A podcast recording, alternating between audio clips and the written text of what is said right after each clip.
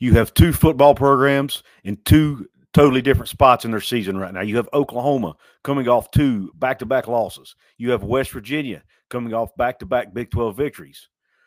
Both of these teams still have an outside shot at a Big 12 championship game. Which team gets it done?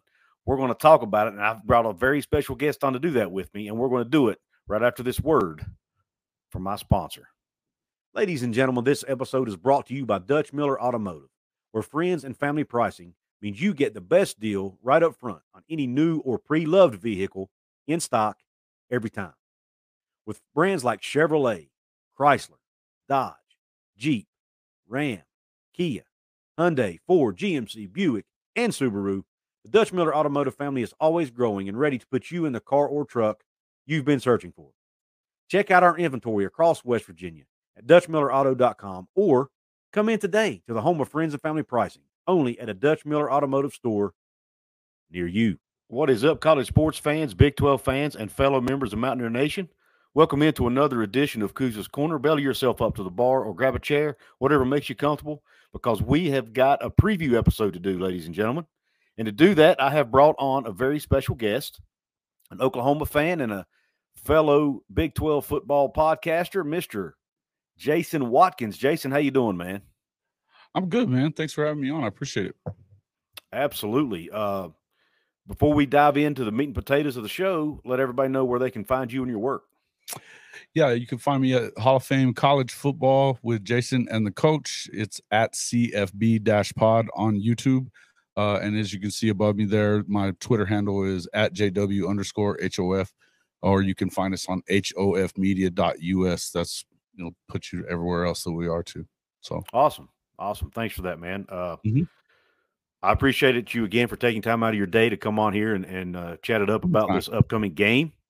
Yeah. Um, that we're both nervous and yet excited about at the same time, man. Uh, so let's dive right in. My first question is just uh, looking at Oklahoma. I, I, was watching a little bit of Brent Venables' press conference. He seemed a little bit over extra ir- irritable this week, um, a little grouchy. Uh, is that an accurate statement, or is he always like that? No, he's uh, generally after losses, he's like that, you know. Um, okay. And particularly when you lose to uh, Okie Light, it's not it's not a good it's not good. And uh, okay. And there's been a lot of um, um little bit of dissension, I think, you know, between what's going on with the offense and uh, the mm-hmm. offensive coordinator.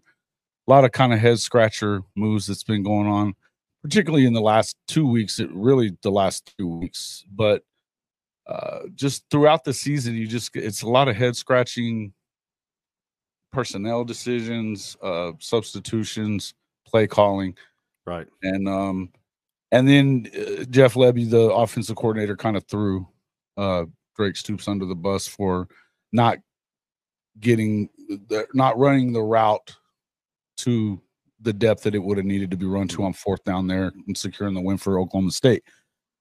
I think it kind of pissed everybody off that he threw Drake under the bus when the play call was kind of garbage. You know, right. um, yeah. you know, there was it was a one one one person was going to get the football.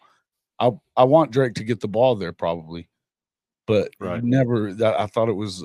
I'm not one. I'm one of those guys that drives me nuts whenever you you're not. A lot of stuff is is originating in the backfield and you know even pass plays and things like that, and expecting a guy like with his size and I mean, you know, let's not let's not.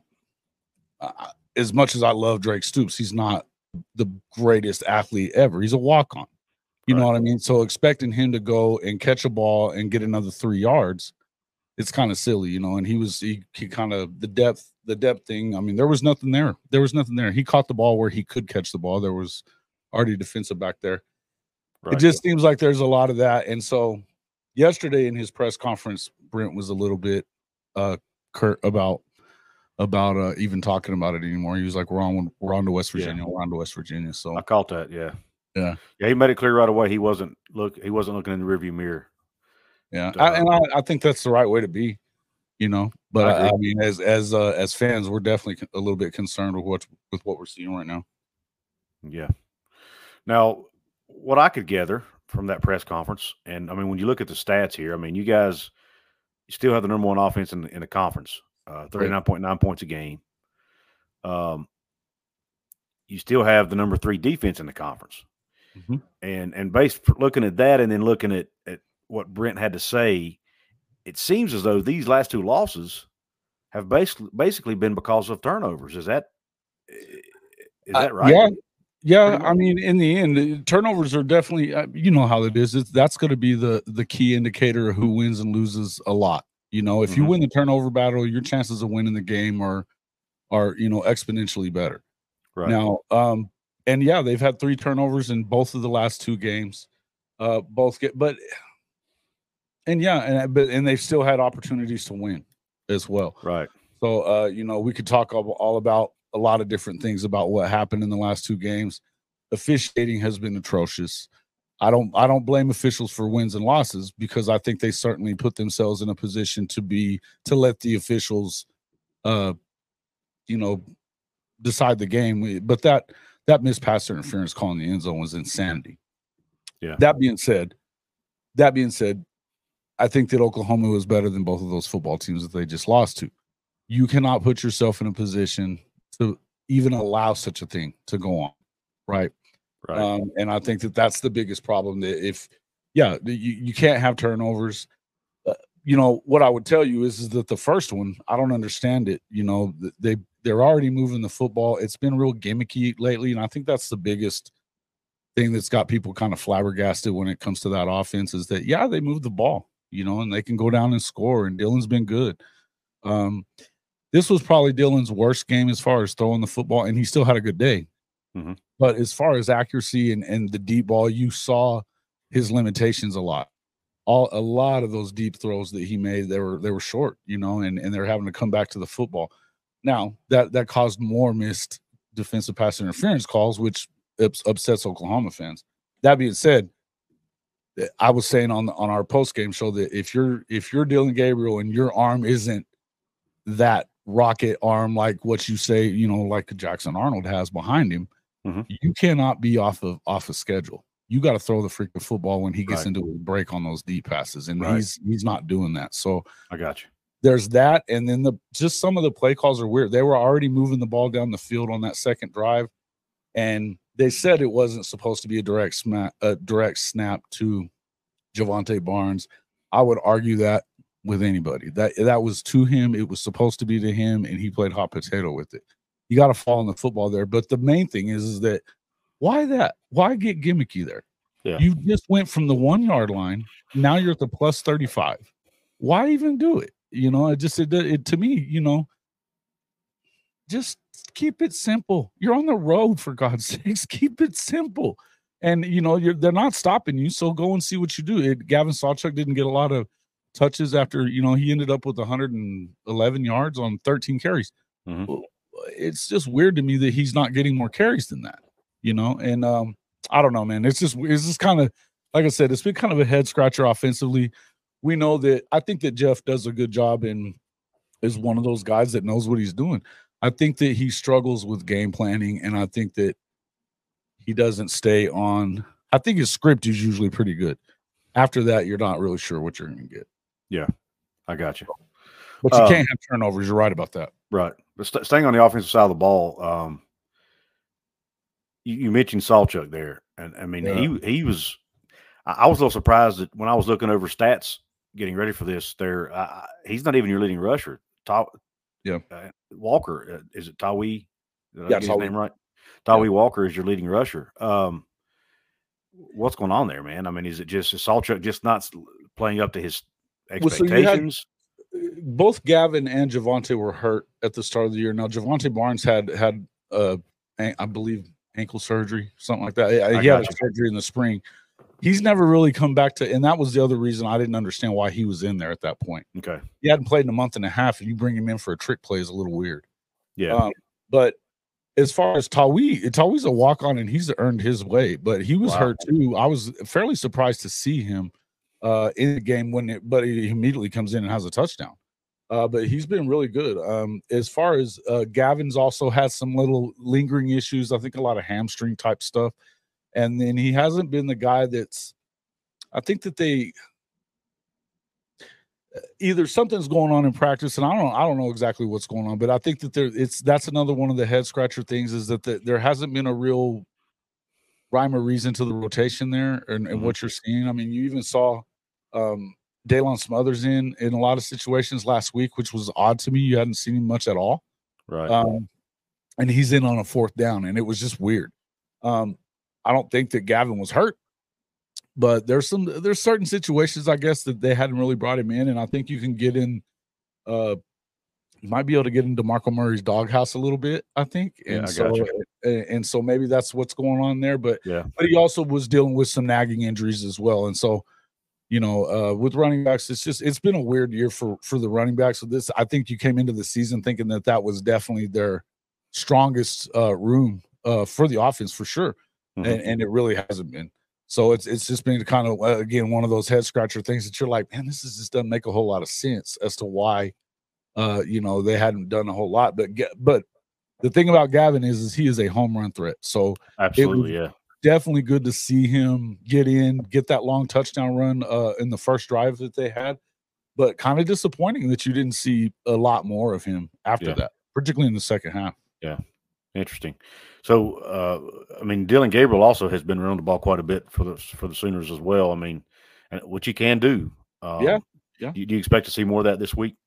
I would hope we do. Uh, I was expecting to see more of it last week, so uh, I hope so. I, I, think that one of the things that I noticed about about West Virginia is that you know the the run defense is really good, right? Mm-hmm. Um, so it's one of those things that you kind of look in. Okay, well, we want to make sure that we uh, kind of get them out of their out of their element. I think if you're trying to run up the middle on West Virginia, you're going to run into some some some issues. They do pretty good at at uh, running to the football. Mm-hmm. I think you want to try to get them out in space. I think that Gavin Sawchuk is perfect for that, but I also yeah. think that you could do some design runs with the quarterback, which is a lot of what we expected last week. And I you just didn't really see a ton of it, but or any of it.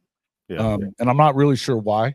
But um again, I think that at this point of the year, I don't know why you would hold any of that kind of stuff back. I know the one time that they really kind of turned him loose was against Texas, and he, you know, he let him. He had 115 yards, and that was probably the reason that Oklahoma beat Texas was because that they won the rushing battle. You know, you mm. have to do that in the Red River game. Right. So Right. Uh, I would hope that we see a lot more of that. Um, but I also think that you know you need to go out there as far as, um, I think you need to go out there and see what you can do with the passing game as well, and kind of open up that running game. So I, I hope that they just get out there and be really aggressive right off the bat. You know, right. I don't think you can allow West Virginia to hang around for very long. Otherwise, yeah. it's going to be a long day. Yeah, it, will be interesting to see the matchup with uh, in Oklahoma's pass. West Virginia's pass defense has been really stout. Uh, it has. It has. And Beanie Bishop, our corner, leads the leads the leads the nation in passes defended and passes pass breakups. Beanie's a stud, dude. uh, he, he's absolutely killing it right now, and yeah. Uh, he just made. Uh, I think it was Sports Illustrated or some some some national media outlet had him as the number one most or the most underrated, top most underrated portal pickup of the of, of the year. Um, what a grab, so, right? What a grab! Yeah, what a absolutely for the yeah. there. But uh, you know, it'll be interesting to see how how he does against this mm-hmm. uh, Stoops and and I assume Farooq's going to be playing as well. Yeah, and Farouk, you know, he had a pretty good game last week. I think there was, you know, he needed to. I think they needed to try to, you know, force it to him a little bit more because I, he is such a beast. You know, mm-hmm. um, he'll go up and get the football.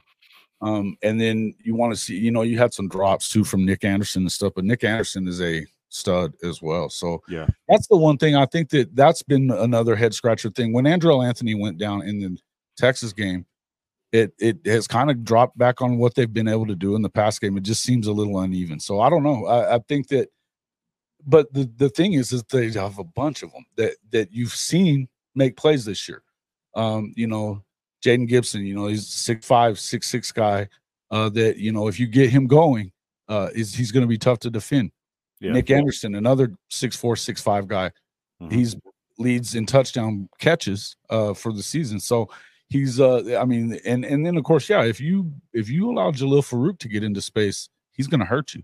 So and then not to mention the fact that that Drake Stoops is a bad dude. Yeah, Drake Stoops, man. What a story. Dude. What yeah, a story he is. Yeah, I love watching him play, That's man. Awesome. And, and, you know the way that he just goes about his business and mm-hmm. loves, uh, obviously loves Oklahoma. You know, being that his dad was the former head coach, so um, you know I, I've got nothing but respect for him. But so that's the thing is that I think that yeah, they're going up against a great secondary. I I, I agree with you on that, I, and I think that the defense overall is just fantastic at West Virginia. Mm-hmm. Yeah, I think Farooq, you should be able to find a way to get to get it going in the passing game too. Yeah. Um, when you look at Farooq, his numbers, he's caught 33 balls for 547 yards and two tutties. Uh, pretty good, pretty good numbers there. Um, on the on the flip side, like I mentioned, I got you know Beanie Bishop. You know he's actually been playing really. West Virginia in the past has played mostly zone. Yeah, but with Beanie back there, they've been able to go and, and play more man man coverage, and uh, uh-huh. he's actually gotten most of his pass breakups and pass you know passes defended in man coverage this year, which is little bit surprising. But uh, but that's allowed our defense it's to do a lot more blitzing. Man. Yeah, it's yeah. allowed us to do more blitzing with our linebackers, Lee Kpogba and and company. Um, yeah, I like Lee. Eh, eh, oh my, he'll flat out hit you now. Uh, he's he's a he's a man, but uh, but but we're really happy. You know that I really are, and we got a true freshman linebacker Ben Cutter who's playing for the injured uh, Trey Lathan, who's really really stepped his game up the last two weeks. He looked good uh, against Oklahoma State, man. Yeah, he, he's he's I mean, he started off. You know, for the first game he had to start was a little rough. His PFF grade was like in the 40s. I think that may have been the Oklahoma State game. I mean, he made some plays, but he was also, I think, yeah. in the wrong spot a lot. And then to be expected, each, right? Yeah, yes, yeah, absolutely. But with each game, he's gotten a little bit better, a little bit better, and now he's the last two games he's been one of our top defenders. Uh, he's graded out as one of our top defenders, so it's we're really excited about about our linebacking corps there. But uh, talk about the offensive line for a minute for Oklahoma. What what do you what's your thoughts on the offensive line? Good, bad, ugly? Well, what, it's it I mean, it's it hadn't been up to standard, uh, and it's another yeah, the offense is kind of out of sorts, man. It's kind of weird. Everything I'm saying that you know, not what you're expecting, this and that. But mm-hmm. they've had some injuries. They've had some guys that are have had to step in, step in early. Caleb Green has proven that he's a man. You know, he's a freshman and he's moved into that guard position a lot. So, uh, but he's proven to be very, very good. It's kind of weird that you don't have more of a tight rotation at this point of the year. I think a lot of people feel like that way. Um, that being said, um, they've done okay at times, and then there's times that they haven't because just because of the continuity has been a little off, right? Mm-hmm. Um, it, it's definitely something that needs some work, but overall, um, they've done a decent job the last few weeks. You hadn't seen it be as bad as you've seen it at times, but um, I, I think that I don't know, man. It's that's another one of those places that Oklahoma fans are kind of on Bill Bedenbaugh, and he's one. The dude is definitely one of the best uh, offensive line coaches in the country. But that being said, I, I, think that it's just a little thin there. I think that was right. one of the places that when you know when you have this, something that we've talked about. I know you and I have talked about this a lot too. Is that people thought that Oklahoma was a lot more than what they were a year ago after Lincoln Riley left. You know, the the cupboard wasn't left full. You know, there's a, and, and now at this point they've basically turned over like 85% of the roster, I think it is. So it, you're starting to see more of it's Brent Venables team kind of stuff, but but you and they've had to use some portal stuff. Uh, they've got it. They've added a couple of portal offensive linemen as well, but they've had some injuries there and stuff like that. And it just the continuity had been great. Uh, that being said, that it hasn't been to the point that you can't win football games or anything like that, or you you can't run. Again, I, I sometimes I feel like it's just a matter of maybe being a little bit more basic in certain situations, particularly when you have a, a young offensive lineman in or a, a, new guy at a certain position. The center position has not been great. Uh, Raymond, he's one of the guys that's been around for a long time, but the snap, you know, some of the snaps, uh, as you saw last week, there were some bad ones, you know, and they, it turned into two turnovers. So yeah, that's a concern. Um, that's a concern. So it's, uh, I don't think that it doesn't it's done not living up to what you expect from an Oklahoma offensive line, but it's still not terrible. You know what I mean? I got you. Yeah, makes sense. Well, our defensive front has been uh, been good. Uh, they they played lights out early in the season. They had a couple games where they kind of you know uh-huh. played not so good, and now the, the, last couple weeks they or at least especially this last week against BYU they they played really well again. Mm-hmm. Um, we've got a guy you know Sean Martin, our big defensive end at six five two nine who who, who will who will su- suck up a double team um, and allow our linebackers to, to, to work in the middle.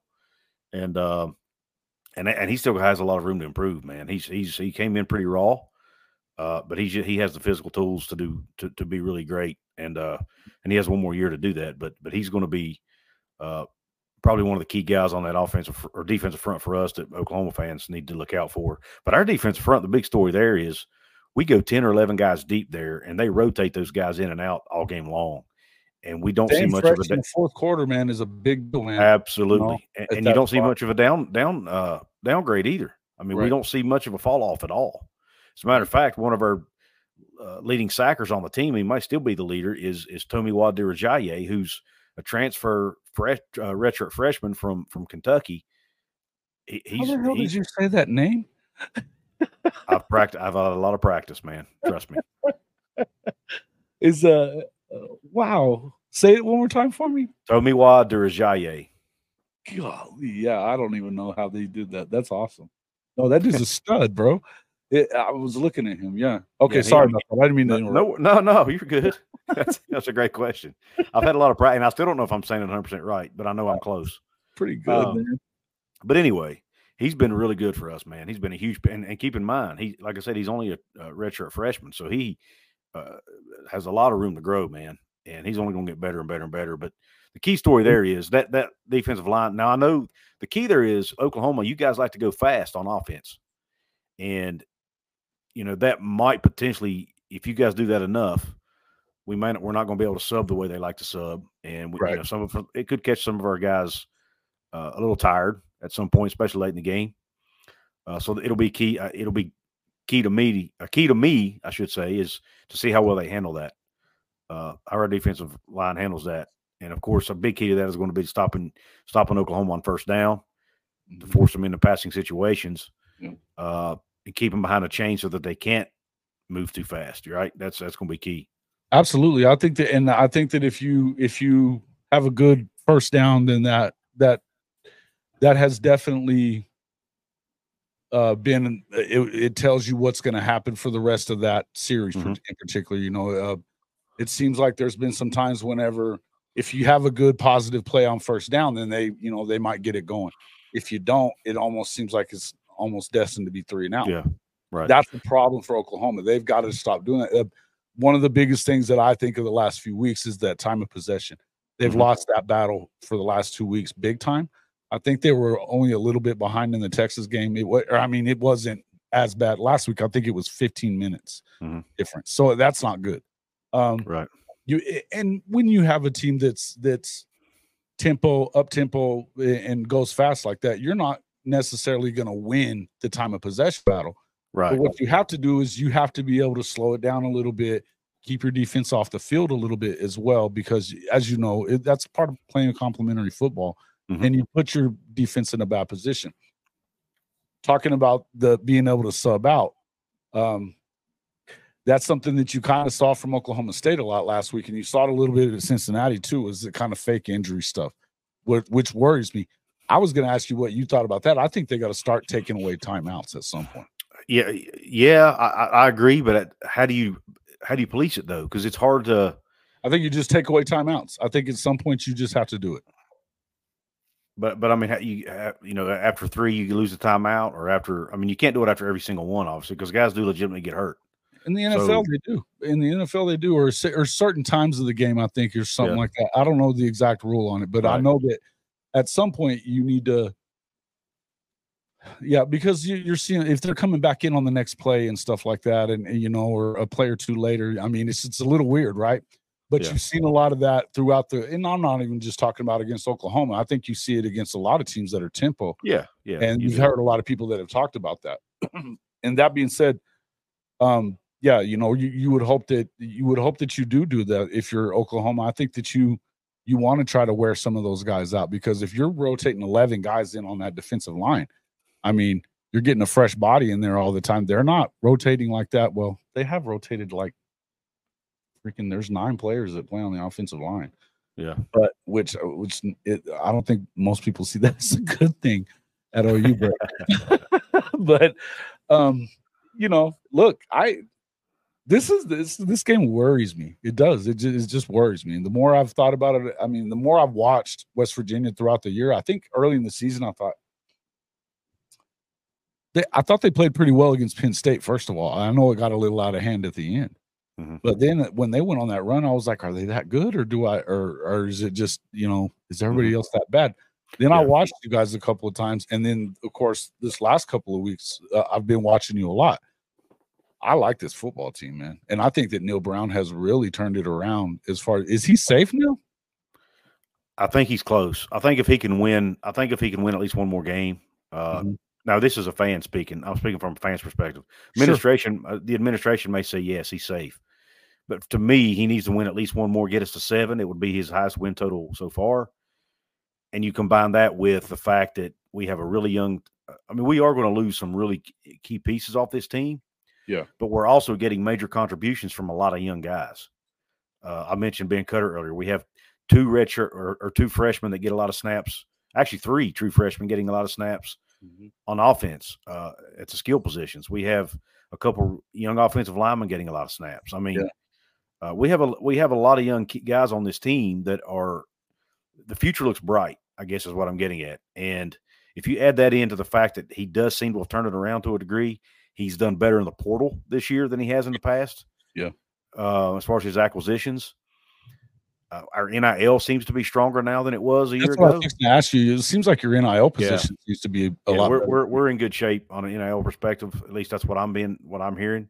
Uh-huh. Um, so I think I we should see less uh, less guys leaving the program. We're going to lose a few. You always do, but we should see less guys leave the program this year than we saw the last two years, sure. simply because our NIL is better. Um, and then, so I, I do think uh, to make a long long answer short, I, I think he's safe because I think he'll win at least one more game, if not two. Yeah. And if he gets to eight wins, I don't know how in the world you can even justify letting him go at that point. I mean, considering we were picked to finish last in the league. Yeah. I mean, Look, Oh no, I think that I think that early on everybody thought that he might make it through four games, right? Yeah. You yeah. know, because nobody expected him to start off any better than like two or maybe two and two, but two more like you know, yeah. one and three. Yeah. You know, um, but so I I, I kind of felt like it would it would I suspected that you were probably going to see him gone uh, early on, and but I, I remember talking to you uh, during Big Twelve media days and and and just saying that I didn't end up getting a question in. I was holding my hand up there, but he was so, for lack of a better term, pissed about yeah. the preseason poll. He was, and felt like they were disrespected completely. I think that that was a great thing for. I I don't think anything there was a better situation for West Virginia than that. That that nope. they were absolutely disrespected by the Big Twelve media, and um and I think that he's a good coach, man. I think there's a reason why, you know, uh, that K State wanted him too. I mean, it was something that they mm-hmm. were both, you know, it was kind of between him and and uh Klieman. But yeah, uh, look, there's a reason why a couple of teams he could have ended up with. You know what I mean? I yeah, think he, it, he, was pissed, and it, yeah. you could you could hear it in what he was oh, saying. And, it wasn't and fake. He was and they've used that. That's been their motto the entire season: 14th until proven wrong. Mm-hmm. That's that's what they've been going out with every single every single weekend. They use that. Even now, even though they're six and three, hey man, they're still using that. They're like, look, we still until we get to the end of the year, we're still 14th. Yeah. And and we got to prove everybody until we prove everybody different. And uh, absolutely fair, absolutely fair. And what a great way to to you know mm-hmm. to just kind of pump this team up and get them going. You, you know, disrespect is is a, is a hell of a motivator. It is, I mean, you know, to yeah. be disrespected like that. And and you could tell that he absolutely felt disrespected, especially in view of the fact that you had four new, you know, G5 teams coming to a Power Five program. Right. When, you know, and he's like, hey, you know, really? You know, yeah. and so you could see that he kind of it's it's a shame that you know they lost to Houston, but I think that I really think that I think it's the feel good story for the Big 12. I really do. I think it's the best story in the Big 12 this season. Yeah, it's it's it's a little bit as a West Virginia fan. I try not to think about it, but it's a little bit uh, frustrating when you realize we're one hail mary pass away from being tied for first in the league right now. Yeah, yeah, yeah. I hear you. But anyway, uh, we got one of those. but let's uh, yeah, yeah, you guys could say something similar. Um, let's let's. I, I do want to let's, let's, talk a little bit more about Dillon Gabriel real quick before we move okay. on to the to the side yeah, of the ball. I want his stats. He's two oh six or two eighty nine. Mm-hmm. I mean, just that's pr- pretty freaking remarkable completion yeah. percentage. 20, 26 46, uh, 2,646 yards, 20 touchdowns to only five picks. Mm-hmm. I mean, could, yeah. couldn't ask for more, in my opinion, from Dillon Gabriel. Uh, and that doesn't include the rushing. He, he's what he's yeah, he's got eight touchdowns. He's got eight touchdowns on the ground and almost yeah. 300 yards. You know, on yeah. 71 carries there too. Um, I think coming into the Kansas game, he was, I think he was a real contender for the, not a real contender necessarily. He was in Heisman conversations. Um, that loss and that and he had a hell of a game against Kansas. He, you know, almost willed him to winning just on his feet. Uh, so yeah, look, uh, Dillon catches a lot of hell. You know, Dillon catches a lot of hell for not being Caleb Williams, and um, so and I really like Dillon Gabriel. Now, is he limited in what he can do athletically? Sure, um, but this guy is a leader in the in the purest sense of the word. Uh, the guy gets out there. He doesn't and I know, and he still gets a lot of hate. You know, a lot of my audience, you know, still, I, it just drives me crazy to some of the stuff that they say about him sometimes. And it's just not most of them, but there's a few. Mm-hmm. But I got to tell you, I the, the guy is a freaking flat out leader. I yeah. think that um he's going to be. I don't know how long he will play in the NFL if he does, and I doubt that he is the quarterback next season. I think that you're going to see Jackson Arnold is going to get his turn more than likely. Um, but I got to tell you, it, I think that he definitely, for all the people that have hated on him and hated on him, and, and some of the haters have come back in the last couple of weeks. But I would tell you that, yeah, he's right up there. When you look at the leaders in the country, he's right there with them, right? This is, he led a top 15 uh, total offense a year ago when they were awful on defense and, you know, still caught a lot of hell he's not Baker Mayfield and he's not Caleb Williams and he's not, you know, uh, listen, I get it. The the tradition of quarterbacks that have come through Oklahoma and particularly that played for Lincoln Riley and stuff like that. But Dillon Gabriel has not come in and tried to be those guys. He's come in and tried to be a, a leader of this team. And I, I, don't think that you can do anything but um, give him respect. He can beat you with his feet, he can beat you with his arm. Um, and he just stays calm all the time. You know that yeah. that drive in the Red River game, they had a minute and 15 seconds left.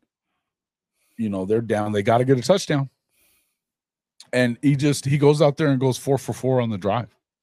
You know, touchdown that with time with time to spare, and uh, he just didn't blink. Uh, yeah. I think that game was called really, really well by Jeff Lebby.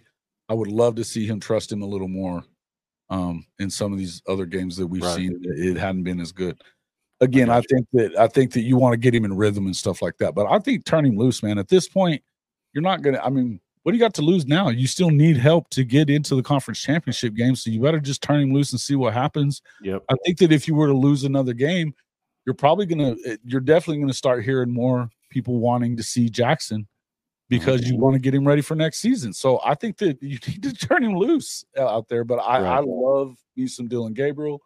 I will forever be grateful for him for uh, you know kind of providing that stability there at that position. Whenever you lost two five star quarterbacks when Lincoln left, right? Yeah, that's that's it's tough to it's tough to fill that shoes, man. And he's done it well, in my opinion. I think he's underrated. I I know a lot of people don't think so. I've heard a lot of podcasters say that. Well, you know, he's he's okay. He, he I think he's more than okay, man. Uh, yeah. I mean, he, he, he he's he's extremely accurate with the football. I mean, seventy one percent, man. I it's mean, craziness. I mean, yeah. we talk about we, we've been talking about how great Garrett Greene is, and he's he's over. I mean, he's less than sixty percent passing. Mm-hmm. Of course, there's more to it than that. But my There's point is, yeah, yeah, but, yeah. But but I mean, seventy percent is remarkable, man. Garrett Greene has the clutch, the clutch deal thing, and he's got it. He's got really he's got that dog in him, as they say. He does. He does.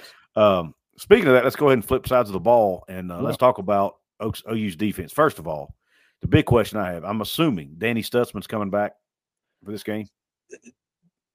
It's pointing to that. You know, it's pointing to that. I think he will. I, I he was suited up for the game last week. He just didn't get in.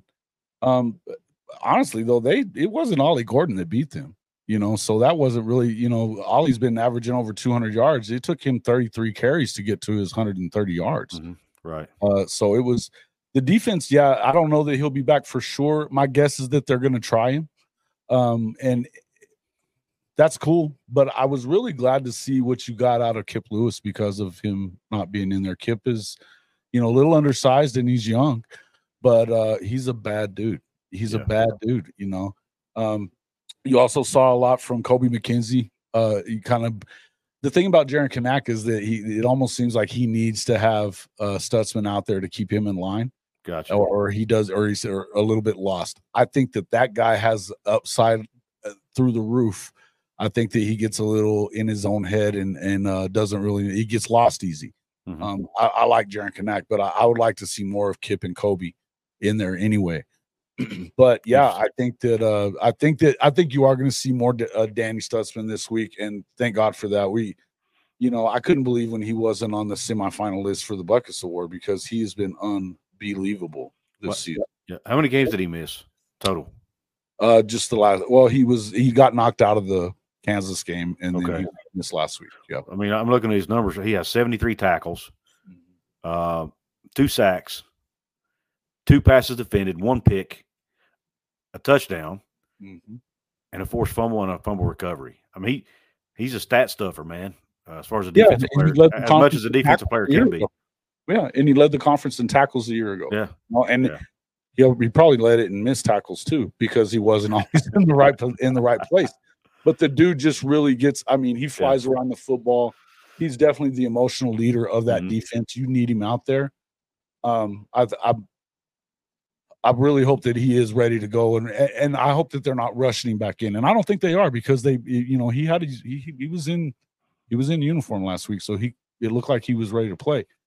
I don't think he was quite ready. It looks like maybe that if if you see him out there, my guess is he's got to be pretty close to you know 100. percent Right. All right, let's look at secondary. Billy Bowman Jr. Uh, is he is he your? Would you say he's your top defensive back? You know, Billy is uh, one of them. You know, the the one of the best things about Oklahoma's defense is the fact that they actually have depth in in a lot of places, but they've got a lot of depth in that secondary. Right. They have had some issues with injuries over the last few weeks. Obviously, the freshman Peyton Bowen's been out. Billy's mm-hmm. been in most of that time, but you've also had uh, some other guys that that have missed some time that you really kind of need. I don't think it's as much about the secondary though as it is the last few weeks. You haven't seen them get as much pressure. Uh, they didn't right, even yeah. get any sacks on Alan Bowman last week. It's not like that guy's a freaking you know a speed guy that could get out of the out of there and stuff. Um, and then they really did struggle with Jason Bean. He is a speed guy, uh, but yeah. That being said, you know, um, one of the things that Oklahoma fans are excited about, and I and I think that the that the coaching staff is excited about is a lot of that depth in that area. Um, you know, just being able to know that you have a lot of the guys in the secondary that have really kind of come up big. I mean, you can when you start looking at it, you know, um, Billy Bowman, Gentry Williams is another guy as a sophomore that has been huge, but he's been banged up a little bit the last few weeks, so that's been tough for the for the corners. Woody Washington is probably their leader as far as cornerbacks are concerned, but he's been, it's been, you know, it, the last few weeks he's given up some big plays, which is surprising because he came in, you know, he's he's always been a big time playmaker when it came to that corner position. Right. Um, but you're starting to see some of these guys like Makari Vickers and um, that are starting to get some run there uh, at the corner position. These are freshman kids that are coming in, top 100 type kids from Florida. Uh, you also had Josiah Wagner out of Washington. That you know you're starting to see him. He's moved it to. I think he's number two on the depth chart at the right cornerback position as well, right behind. And that was they've so they've moved him. He's a freshman. They moved him in front of uh, Kani Walker, who's been around for a while. Um, he's a, a redshirt sophomore, but uh, Reggie Pearson, of course, you know, remember him from Texas Tech as yep. well. He's uh he's kind of played more at free safety and stuff like that, but um you're starting to see that Key Lawrence has kind of moved out in front of him a little bit too. So, eh, you know, I like I and, and I like Gentry Williams a lot too. He's really good. He's a guy out of Tulsa. mm-hmm. and uh, so they really like him. So you know, that being said, I think that you're going to see more of that, where you're going to see uh, some of these freshman guys are going to get a lot more run if they're healthy. Peyton Bowen has been kind of uh, banged up a little bit, so we mm-hmm. hadn't seen as much of him. When he's on the field, good things happen for Oklahoma. Yeah, whether it's on special teams or, or when they put him in on defense, he's ready to be a starter. I think they're bringing him along slowly, and that's smart.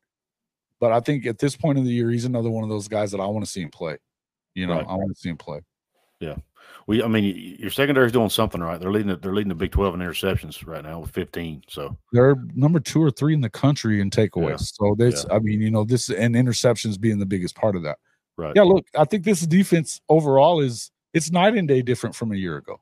You know, last year they were 123rd or 24th in total defense and like 90 something in scoring defense, something like that. I mean, they're still in the top 20 in most of the categories in the country. Uh, they're able to do some things that they never did. Now, again, the last few weeks it hadn't been great, but I also feel like that they've, you know, again, you're not staying on the field long enough, it's going to hurt your defense a little bit. And I think that you know that where they've given up some some plays here and there, uh, there's still some growing pains going on. Right. But as an OU fan that hadn't seen a lot of defense around there in a long time, it's definitely a breath of fresh air for us to see them that yeah. you, you can rely on them to get a stop here and there. They had two fourth down stops last week. And, you know, not for nothing, but again, it wasn't Ollie Gordon that hurt them. it just wasn't, you know. Yeah. So, um, now, the strength, most people who have followed West Virginia at all know that our our big all off season we preached about how good our offensive line was going to be, right? Oh man. And and so far that has for the most part now other than a few a, a game or two or a half or two or whatever you want to say. Yeah. It's held up it's held up. It, it's they've held up their end of the bargain for the most part. Um which brings me to OU's defensive line. How has has OU's defensive line? How do you think they match up against West Virginia's offensive line? I think it's a pretty good matchup. I think that's probably one of the key matchups of the weekend. I'm glad this is where you brought it to. So, you know, that's where they've made the biggest step forward, which you would expect with, with Brent Venables. Right. You know? Right. Um, and they're going to continue to do that. So uh, they brought in Rondell Bothroyd from Wake Forest uh, from last. I mean, he's been one of those kind of game record type of guys for a long time. And, and you know, Wake Forest always just seems to be one of those teams that just you know, you look up and they've got freaking eight, nine wins. You know what I mean? And, and you mm-hmm. don't expect it, but they do. Um, Rondell came in. Uh, you got Jacob Lacey that came in from Notre Dame. You know, he's a, a redshirt senior. Um, and he's gotten to be playing. You got ended up with Trace Ford from Oklahoma State, who, you know, he he made one of the big stops on fourth down last week uh, for them as well. Some of these guys, you know, Jonah Laulu, um, coming in from oh man, I forget where he's. I think he's the Hawaiian kid though, but he's mm-hmm. big dude, right? Right. They've right. they've really added to some of that, and you really had to get out there and get some of those guys, particularly depth. You needed a lot of depth there. Uh, guys like you know you were able to go out there and get um well Isaiah Cole has really come into his own at the nose nose tackle position a lot. Ethan Downs has been doing. Mm-hmm. There's been games that Ethan has been very very good at that defensive end. There's been games that he hasn't been. Um, but he's been very good at times. So, uh, and then Dasan McCullough, he plays a lot of cheetah, but he's playing a lot of defensive end as well. I think the biggest thing you're seeing though is right there is that they do have a lot of competitive depth there, and that's kind of that that buzzword around Oklahoma. This for the defense, especially, is to have a lot of depth that you can play. There's at times this season, Oklahoma's played 30 different guys. You hadn't seen a ton of drop off with most of it. I think your your best guys like Danny Stutsman, you're going to see a little mm-hmm. difference, right? And when you know guys like Gentry Williams coming off the field, that's not good. But that being said, um, yeah, listen, uh, the nose tackle and defensive tackle, would you have guys like that that have, have been able to get in and out of there? Uh, R. Mason Thomas, uh, you know, you see a lot of him, and, and I think people want to see a little bit more of him. He's a big, strong guy. I think they can hold their own with pretty much anybody. Okay. That being said, the West Virginia offensive line to me is really, really good. I wouldn't ever, I don't want to say this, I wouldn't ever count OU's defensive line out because of what we saw when they played Texas, because mm-hmm. everybody talked about that in the trenches, Texas was going to beat OU up. And that just wasn't yeah. the case. No, it wasn't the case. They had uh, that fourth down stand that four yeah. down stand on the goal line that really changed the complexion of the game. I mean, they, that probably would have put Texas way out ahead, and they were able to to shut them down there on on the goal line. I think the main thing with OU is that they got to watch out for some of the defensive penalties that you've seen at times, which are just kind of stupid ones. Mm-hmm. Um, but aside from that, yeah, look, I think they're going to hold their own, but but I think this is definitely one of the bigger tests that you're going to have to deal with uh, yeah. for that D line as far as offensive line is concerned. I like this West Virginia O line. Yeah, yeah, we uh, West Virginia typically uh, does not match up with Oklahoma. You know, man versus man from a talent perspective. When you look at top to bottom on the roster, but yeah. that's this is one position I think you know we can stack up to the Oklahomas, the Texases, the you know the, the better teams in the country is our offensive line. Um, I mean, we had one offensive lineman. Uh, I'm not going to name names, but we had one offensive lineman who was being heavily sought after in the offseason. yeah, they were they were trying to get him to bounce. Uh, into were the, they? uh, and you know, so would it be Milum? but uh, it, it, an SEC tools, an SEC school was trying to nab him, but I remember talking uh, about that with you earlier in the year. Yeah. Yeah. But, uh, but anyway, uh, yeah, they're good, man. And, and Brandon Yates, uh, your guards seem to be really good, right? That they just they're strong. Yeah, I mean they're good. Our, our strength is really our Zach Frazier, our center. Obviously, he's that, he's probably going to be an All American. Uh, sure. maybe first or second team All American, maybe. Um, and then our two tackle positions has typically been our strengths. Doug Nester on the right, Wyatt Milum on the left. Mm-hmm. But Nester's been out the last. Nester missed the last game with an injury and missed part of the UCF game uh, right. with a lower with a lower leg injury. He's he's, I think he's questionable for this game. I'm not sure they'll know until game time. Mm-hmm. Um, but surprisingly, Nick Malone, our backup for that spot, has come in and played really well. And uh, well, and that's something I was looking at. They're all yeah. juniors and seniors. You know, they just got a lot of you got a lot of guys that have a lot of experience. It seems yeah. like so that, that's not ever a bad thing, right? Yeah, Coach Coach Brown took a risk early on when he was when he first came to West Virginia. He made the decision to play with young offensive linemen instead of going into the portal. Uh, and he knew he would take some lumps early on. You know, Zach Frazier started as a true freshman. Wyatt Milum started as a true freshman, and he's wow. a, a, true freshman hadn't started on the offensive line at West Virginia in decades and at left tackle. Wow. Yeah.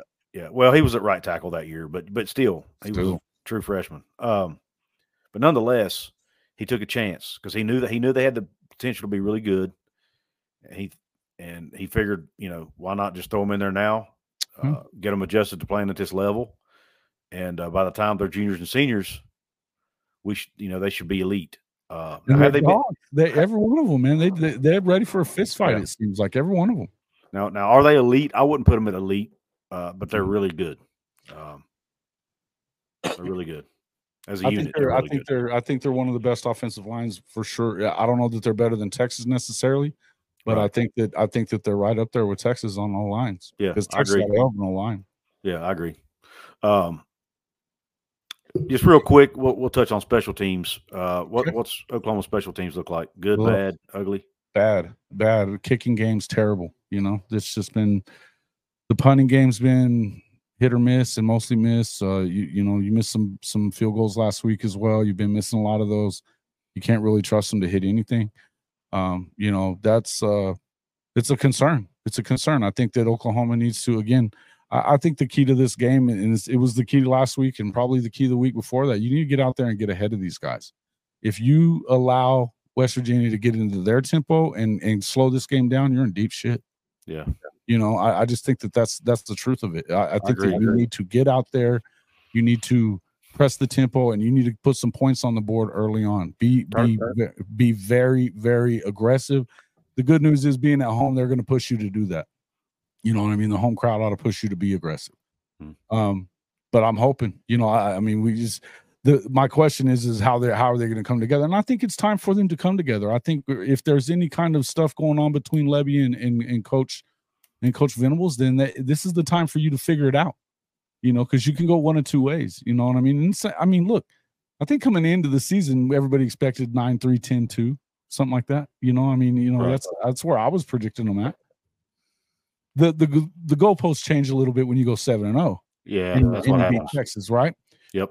So if there's a letdown here, but I also think that you still realize that you you got an opportunity to still play for the conference championship. That's really all you can ask for. Mm-hmm. And if you can finish 10 and 2 would be fabulous at this point.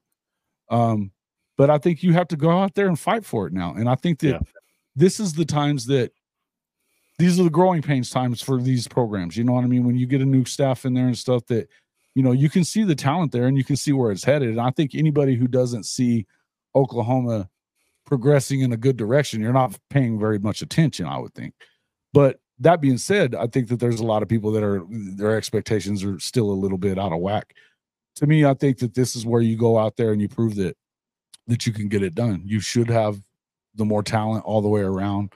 I mean, it's not saying anything bad about West Virginia at all. I think they're a really good football team. But I mean, you know, one's Oklahoma, yeah, one isn't. Right. I get you. Talent wise, you should go out there and be able to win this game. Um, yep. You've got some X factors over there at West Virginia that can make that very hard to do. And and so my hope is is that you see them go out there and step on the gas, and um, you know, turn it into a track meet because that's probably not what you want to see if you're West Virginia, right? It's exactly what I was going to say. Um, this game, it could go one of if West for West Virginia win this game, in my opinion.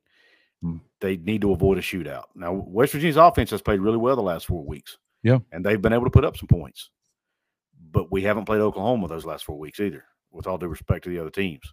Mm-hmm. And we haven't played a defense like theirs, nor an offense like theirs. And to me, I think in order for West Virginia to win, they need to play more like they did. You don't need to run the ball every play like we were doing against TCU and Texas Tech, but um, but we need to, you know, we need to run the ball 60, 70% of the time, control the clock, win the time of possession. You know, get, we need to be in that 32, 33 if not 35 minute range in time of possession, which this team has done a lot this year, by the way. Uh, I know. Know in, order to do that, in order in order to do that, we need to force a couple turnovers. Yeah. We need to. We've got to win the special teams battle. Which you know, I asked you about special teams. West Virginia special teams. Our punting unit has been good. Our punter has been pinning a lot of guys inside the twenty and ten. Yeah, he's really good at that. Ollie Straw from the Australian kid, uh, Australian kicker punter. We can boot it, man. and then and then our our place kicking has been really good. I think he's twelve or thirteen on the year. Um, we've had some issues in, in kick coverage. That scares me to death. I know is, Farooq is your return guy, right? Some, yeah. Farooq, uh, you've seen Peyton Bowen, you've seen Gavin, yeah, uh, uh, Gavin Freeman. Yeah, our kickoff coverage has had some. I mean, uh, you know, Houston ran one back on us. BYU actually ran one back on us last week, but it got called back because of a holding penalty. Okay. Uh, and then they had another long return on us. So our kick return game is suspect, and that that that's one part of this game that I'm a little concerned about. Right. And then uh, our punting is uh, you know up and down. Uh, as far I'm as punt coverage, they don't punt too much. I'm hoping that Oklahoma doesn't have yeah. to punt too much because yeah. if so, you're liable to get it's you don't know what yeah. you're going to get on the. Our punt return, our punt returner Preston Fox is fine. He just hasn't had he doesn't he hasn't had a lot of opportunities. Mm-hmm. Uh, his his blocking hasn't been great. By the time he catches it, he's got four guys in his face. So, um, so I think uh, it's special teams is going to be a big factor in this game, in my opinion. Um, but as far as I, like, I, think they're okay, but it's just the the yeah. the specialists and stuff that you've just been seeing, right? You know, that not yeah. very good with the with the field goal team. Um, sometimes atrocious punting. It's just uh I mean, they can put it out of the end zone on the kickoff, and their and their coverage is generally pretty good. But aside okay. from that, it's just, it's, it's, it's another one of those. So it's so it could be so so the, the it's a it's kind of a toss up who wins the special teams battle, right? Yeah, uh, that's right. Let's let's do a score prediction real quick. Vegas has Oklahoma at minus thirteen at home. Okay, uh, makes sense. ESPN matchup predictor has them with an eighty nine percent chance to win. Mm-hmm. Um, what are your? I mean, what, what, what, if you had to give a score prediction? What would you? Where, where would you say will I think You, I think you better if you're Oklahoma. I think you want to see them do it. Although I think that there's some things that are. Yeah, look, you're you're playing for your, and both teams are. They're playing for their conference championship lives this weekend mm-hmm. to have an opportunity. You want to have a shot. Um, Oklahoma, you know, they've now they, you could say the same thing about the last couple of weeks, particularly last week, and they didn't get it done. So, um, but I think that the that the alarm button has definitely been sounded. If it already hasn't been, I think that again, talent wise, there's no reason why Oklahoma shouldn't be able to at home go ahead and get this uh, and cover even. So I'm gonna I'm to say that they're to kind of get back on track offensively a little bit, and um, and not necessarily like go out there and score 50. I don't see that so much, but I see you know mid to high 30s. Let's say 35 to 21. So that'll cover it. And uh, in, in 21 would be the best they've done defensively in the last few weeks. Yeah. So that's still be a that'd still be a good showing. Okay. I'm looking at this. When you look at the spot this game is in for both teams, West Virginia's coming off back to back wins, Oklahoma back to back losses, as I mentioned in my intro. Yep. Um, we also beat Oklahoma last year. West Virginia won the game last year in Morgantown. So Oklahoma, they're going. They should come into this game extremely pissed off because of their last two games, mm-hmm. ready ready to get back in the winning column. So they should essentially come out playing with like their hair's on fire, right? Mm-hmm. And then plus they have revenge on their mind from last year. And to me, and plus it's in, in Norman. Yeah. With the home crowd, 86,000 people. Uh, I just, I, I, this to me is a is a tough spot for West Virginia. I think my Mountaineers will keep it close. I think it'll be a competitive game. I do yeah. think it'll get into the 30s, like you said. I, you know, I think the over under on it. I think uh, I have to look at it again, but it was. I, I definitely 68 was, or something like that. It's 58 and a half. okay, uh, yeah, I, if it, if, me personally, I think it goes over that. I think it's. I do. I don't think. I don't think Oklahoma covers. I do think Virginia will keep it close um, because I like the way this team's pl- been playing. Our offense is, is seems to be in, catching its stride now. Garrett Greene is just playing great right now, great football right now, um, with his legs and his arm. I like him. So, so I do think we will be able to score some points, mm-hmm. but I just think at the end of the day, Oklahoma gets the best of us 38-35. That's I think I think uh, the last several games or the last two games, another heart attack game, Coos. Damn, it's gonna be another one the, between the Sooners and the Mountaineers, man. Uh, and unfortunately, which doesn't guys, surprise me. It would not surprise me if that's how it turns out, just because of the way things have been, not just this sh- this year, but against uh, between these two teams. Yeah, I mean they just play closer games a lot. I know they have a lot over the year. Unfortunately, you guys have come out on top in almost all of those, but until last year. But uh, yeah, I, I still because it's in Norman, I've just got to give the edge to the Sooners in this one, uh, and and the fact that they've lost two in a row, the fact that you know, like you said, they're uh, we beat them last year. I'm sure they'll have that as motivation too. So sure, I, sure. I know my, a lot of my West Virginia fans get mad at me every time I pick against my own team, but yeah, I'm picking with my gut or picking with my my head and not my heart here. Uh, and I just think See that, and, I mean, look, I'm you know I probably picked with my heart a little bit. You know, uh, to be honest with you, just think just kind of wishful thinking that they kind of get back on track because mm-hmm.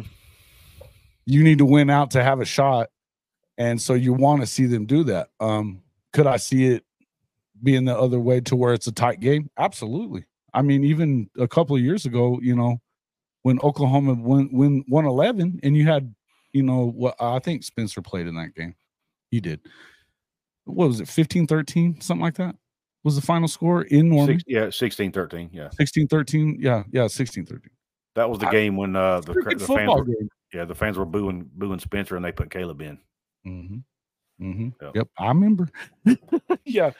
Because uh, I remember thinking, my God, those fans are terrible for booing their own guy. But yeah, yeah, it's they've Oklahoma fans have definitely definitely taken that. Uh, have definitely been raked over the coals for that, and I think it was a it was a a certain segment of the fan base, which every fan base has them. Our fan base has done it too. Look, our fans do. I think we it did happens, it with Jared, yeah, I think our I think our fan base booed Jarret Doege several times. So they've they've it, treated it, as I said, Dillon Gabriel has taken a lot of hell from mm-hmm. you know, and to think that these guys don't pay attention to social media is is naive at best. I, I agree with that. So yeah. to not the some of the things that get said about these guys, particularly on you know places like Twitter, look, these guys are uh, they they feel it and hear it and see it, and I wish that sometimes you had some better fans in certain places, but but I tell you something that you know, uh, Coach V said a couple of weeks ago was like, "Hey, man, this is Oklahoma. You're supposed to be pissed off when you lose. You're you mm-hmm. want them pissed. Eh, I love it that they're that, yeah, uh, you know, passionate about this football team. There's a sometimes it gets to be a, a bit much. The passion is there, but it's also right. a little bit of delusion where you think that you know you're just entitled to this. I I hope that Oklahoma looks a little bit better. I think that we want to see them play up to their potential.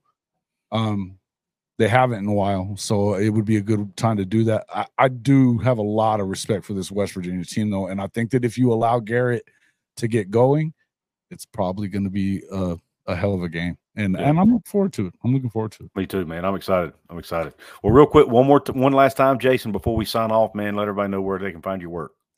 Yeah, it's uh, uh Jason Watkins. It's Hall of Fame college football with Jason and the coach. It's at CFB dash pod on YouTube. And then you can also find me on Twitter at JW underscore HOF.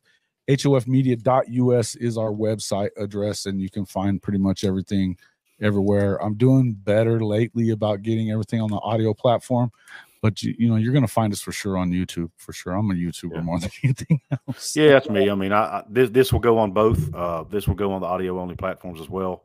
Yeah. Uh, but majority of my stuff goes up on YouTube. Um, I like to put my longer, you know, my, my longer stuff like this, my game previews and stuff, uh, whatnot. I like to do audio only as well. But uh, yeah, yeah, but, uh, but and, yeah, I appreciate being on the show, man. It's uh, it's I think it's the first time I've been on your show, but or maybe maybe another time. But it was. You, but I it think was, I had you on a live stream. Uh, yeah, yeah, at some yeah. point. But but as far as an actual, yeah, this is the first time you and I've got together to preview a game or yeah. kind of talk about, uh, you know, what's on the field. Usually it's conference realignment or something. Conference realignment. Yeah. Yeah. I'm sure that'll get started back up after the season's over, but I've been yeah. glad we've been talking football lately. Absolutely. It's, it's been nice, man.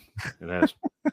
Well, Jason, man, uh, thanks, uh, thanks again for coming on. Everybody, go check out his work. I will leave links to, to, to his work in the in the description. Um, so go check it out. And uh, hey, yeah, Boomer Sooner, horns down. Yeah, we can both we can both do horns down. We'll horns absolutely, down. Right? absolutely. But yeah, everybody check his workout. Everybody, it's going to be an exciting game Saturday. I'm ready for it. I hope you are too. With that being said, I appreciate you tuning in. Hope you have a top shelf day and cue Country Roads.